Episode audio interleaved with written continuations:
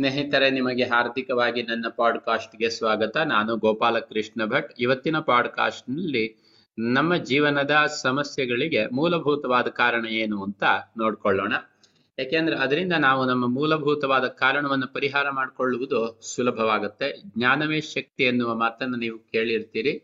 ನಮಗೆ ಸಮಸ್ಯೆಯ ಬಗ್ಗೆ ನಿಜವಾದ ತಿಳುವಳಿಕೆ ಬಂದ್ರೆ ಪರಿಹಾರ ಬಹಳಷ್ಟು ಸುಲಭವಾಗುತ್ತೆ ಅಂತ.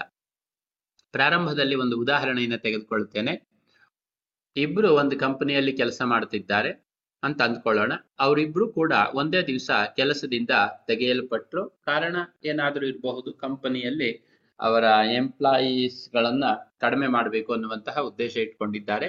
ಅಂದ್ರೆ ಇಬ್ರದ್ದು ಕೂಡ ಏನು ತಪ್ಪಿಲ್ಲ, ಕೆಲಸ ಅಂತೂ ಹೋಗಿದೆ. ಈ ಸನ್ನಿವೇಶವನ್ನ ಇಬ್ರು ಖಂಡಿತ ಒಂದೇ ರೀತಿಯಾಗಿ ತೆಗೆದುಕೊಳ್ಳುವುದಿಲ್ಲ ಅನ್ನುವುದು ಗಮನಿಸಬೇಕಾದ ಅಂಶ. ಒಬ್ರು ಕೆಲಸ ಹೋದ ನಂತರ ಮನೆಗೆ ಬಂದು ತನ್ನ ಮುಂದಿನ ಜೀವನದ ಕತೆ ಏನು ಅಂತ ಹೇಳಿ ಅದರ ಬಗ್ಗೆನೇ ಯೋಚನೆ ಮಾಡ್ತಾ ತುಂಬಾ ನಿರಾಶೆ ಹೊಂದಿ ಕಷ್ಟಪಟ್ಟು ಪ್ರಾಯಶಃ ಡಿಪ್ರೆಷನ್ಗೂ ಕೂಡ ಹೋಗಬಹುದು. ತುಂಬಾ ಸಾರಿ ಡಿಪ್ರೆಷನ್ನಿಗೆ ಹೋಗುವವರದೆಲ್ಲ ಇಂತಹ ಯಾವುದೋ ಒಂದು ಎದುರಿಸಲಿಕ್ಕೆ ಸಾಧ್ಯವಾಗದೆ ಇರುವಂತಹ ಘಟನೆಯನ್ನ ಅನುಭವಿಸಿದಾಗಲೇ ಡಿಪ್ರೆಷನ್ನಿಗೆ ಹೋಗಿರುತ್ತಾರೆ. ಆದ್ರೆ ಇನ್ನೊಬ್ಬ ವ್ಯಕ್ತಿ ಅದು ಒಂದು ಘಟನೆಯೇ ಅಲ್ಲ ಅನ್ನುವ ತರಹ ತೆಗೆದುಕೊಳ್ಳಬಹುದು. ಉದಾಹರಣೆಗೆ ಮರುದಿವಸ ಬೆಳಗ್ಗೆ ಆರಾಮಾಗಿ, ಸುಖವಾಗಿ ಇನ್ಯಾವುದೋ ಒಂದು ಕೆಲಸವನ್ನು ಹುಡುಕೊಂಡು ಹೋಗ್ಬಿಡ್ತಾರೆ. ಪ್ರಾಯಶಃ ಅವರಿಗೆ ಮೊದಲಿಗಿಂತ ಹೆಚ್ಚು ಒಳ್ಳೆಯ ಕೆಲಸ ಸಿಗಬಹುದು ಅಥವಾ ಅವರಿಗೆ ಮೊದಲಿಗಿಂತ ಒಳ್ಳೆಯ ಕೆಲಸ ಸಿಗದೇ ಇದ್ರೂ ಕೂಡ ಇನ್ನು ಮುಂದೆ ಒಳ್ಳೆಯ ಕೆಲಸ ಸಿಗುತ್ತೆ ಅನ್ನುವಂತಹ ಭರವಸೆಯಲ್ಲಿ ತತ್ಕಾಲಕ್ಕೆ ಬೇಕಾಗಿರುವಂತಹ ಒಂದು ಸಣ್ಣ ಕೆಲಸದಲ್ಲಾದ್ರೂ ಕೂಡ ಪ್ರಾರಂಭ ಮಾಡಿಕೊಳ್ಳಬಹುದು. ಅಂದ್ರೆ ಆ ಕೆಲಸ ಹೋಗಿದ್ದ, ಏನು ಆಘಾತ ಇದೆ? ಅದು ಅವ್ರ ಮಟ್ಟಿಗೆ ಒಂದು ಆಘಾತವಾಗಲೇ ಇಲ್ಲ. ಇನ್ನೊಬ್ಬನಿಗೆ ಅದು ಜೀವನದಲ್ಲಿ ಎದುರಿಸಲಾಗದ ಆಘಾತವಾಗಿ ಹೋಗಿದೆ ಅಂತ. ಇದು ಸತ್ಯ. ನಿಮ್ ಸುತ್ತ ನೀವು ಈ ತರಹ ಈ ತರಹ ಸನ್ನಿವೇಶಗಳನ್ನ ಎದುರಿಸಿದ, ಬೇಕಾದಷ್ಟು ವ್ಯಕ್ತಿಗಳನ್ನ ನೋಡಿರ್ತೀರಿ. ಎಲ್ಲರೂ ಕೂಡ ಬೇರೆ ಬೇರೆ ರೀತಿಯಲ್ಲಿಯೇ ಅದನ್ನ ತೆಗೆದುಕೊಂಡಿರ್ತಾರೆ. ಇದರ ಅರ್ಥ ಏನಂದ್ರೆ, ಹೊರಗಡೆಯ ಸನ್ನಿವೇಶಗಳು ಏನಿದೆಯಲ್ಲ, ಅದು ಎಲ್ಲರಿಗೂ ಒಂದೇ, ಪ್ರಕೃತಿ, ಹೊರಗಿನ ಪ್ರಪಂಚ ಎಲ್ಲರಿಗೂ ಒಂದೇ. ಆದ್ರೆ ಆ ಹೊರಗಿನ ಪ್ರಕೃತಿಯನ್ನ, ಅಂದ್ರೆ ನಮ್ಮ ಸುತ್ತಲಿನ ಸನ್ನಿವೇಶಗಳನ್ನ ನಾವು ಯಾವ ತರಹ ತೆಗೆದುಕೊಳ್ತೇವೆ ಅನ್ನುವುದು ಬಹಳ ಮುಖ್ಯವಾಗಿದ್ದು.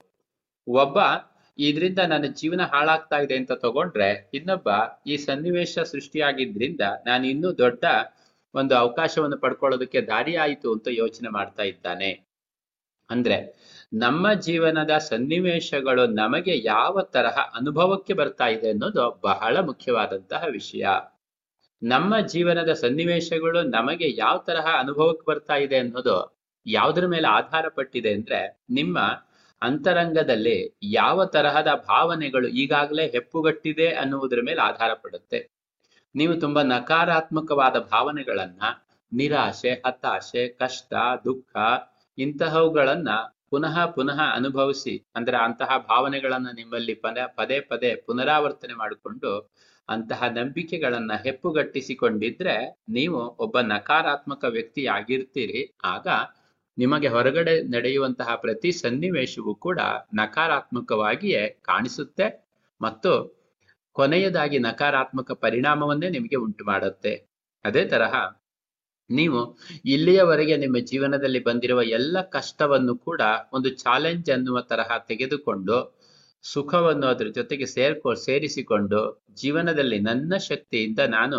ಯಾವ ತರಹ ಬೇಕಾದ್ರೂ ಹೊರಗಡೆ ಸನ್ನಿವೇಶವನ್ನ ಬದಲಿಸಬಲ್ಲೆ ಅನ್ನುವಂತಹ ವಿಶ್ವಾಸವನ್ನ ಪುನಃ ಪುನಃ ಅನುಭವಿಸಿ ಆ ಆ ವಿಶ್ವಾಸವನ್ನ ನಿಮ್ಮ ಒಳಗಡೆ ಗಾಢವಾಗಿ ಒಂದು ಹೆಪ್ಪುಗಟ್ಟಿದ ಅನುಭವದ ತರಹ ನೀವು ರೂಢಿಸಿಕೊಂಡಿದ್ರೆ, ಅಂದ್ರೆ ನಿಮ್ಮ ಬಗ್ಗೆ ನಿಮ್ಗೆ ತುಂಬಾ ವಿಶೇಷವಾದ ಆತ್ಮವಿಶ್ವಾಸ ಬಂದಿದ್ರೆ, ನೀವು ತುಂಬಾ ಧನಾತ್ಮಕವಾದ ವ್ಯಕ್ತಿಯಾಗಿದ್ದೀರಿ ಅಂತ ಅರ್ಥ.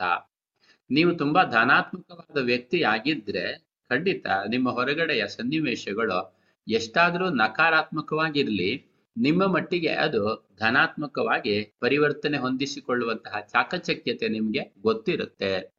ನಿಮ್ಮ ಪೂರ್ಣ ಅಸ್ತಿತ್ವ, ನಿಮ್ಮ ವ್ಯಕ್ತಿತ್ವ, ನಿಮ್ಮ ಎಲ್ಲ ಶಕ್ತಿ ಕೂಡ ನಿಮ್ಮ ಈ ಶಕ್, ಈ ಹೊರಗಿನ ಸನ್ನಿವೇಶವನ್ನ ನಿಮಗೆ ಬೇಕಾದ ತರಹ ಕನ್ವರ್ಟ್ ಮಾಡಲಿಕ್ಕೆ ದಾರಿಯಾಗುತ್ತೆ. ಅದರಿಂದ ನಮ್ಮ ಜೀವನದ ನಿಜವಾದ ಸಮಸ್ಯೆಗಳಿಗೆ ಮುಖ್ಯವಾದ ಸಮಸ್ಯೆ, ಮುಖ್ಯವಾದ ಕಾರಣ ಅಂದ್ರೆ ನಮ್ಮ ಒಳಗಡೆ ನಾವು ಯಾವ ತರಹ ನಂಬಿಕೆಗಳನ್ನ ಹೆಪ್ಪುಗಟ್ಟಿಸಿಕೊಂಡಿದ್ದೇವೆ ಅನ್ನುವುದೇ ಆಗಿದೆ. ಅಂದ್ರೆ ನಾವು ನಮ್ಮ ನಂಬಿಕೆಗಳನ್ನ ಬದಲಾವಣೆ ಮಾಡುವ ಮೂಲಕ ಖಂಡಿತ ಹೊರಗಡೆಯ ಸನ್ನಿವೇಶಗಳನ್ನ ಇನ್ನೂ ಹೆಚ್ಚು ಶಕ್ತಿಶಾಲಿಯಾಗಿ ಎದುರಿಸುವಂತಹ ಸಾಮರ್ಥ್ಯ ನಮಗೆ ಬರುತ್ತೆ ಅನ್ನುವುದರಲ್ಲಿ ಯಾವ ಸಂಶಯ ಕೂಡ ಇಲ್ಲ.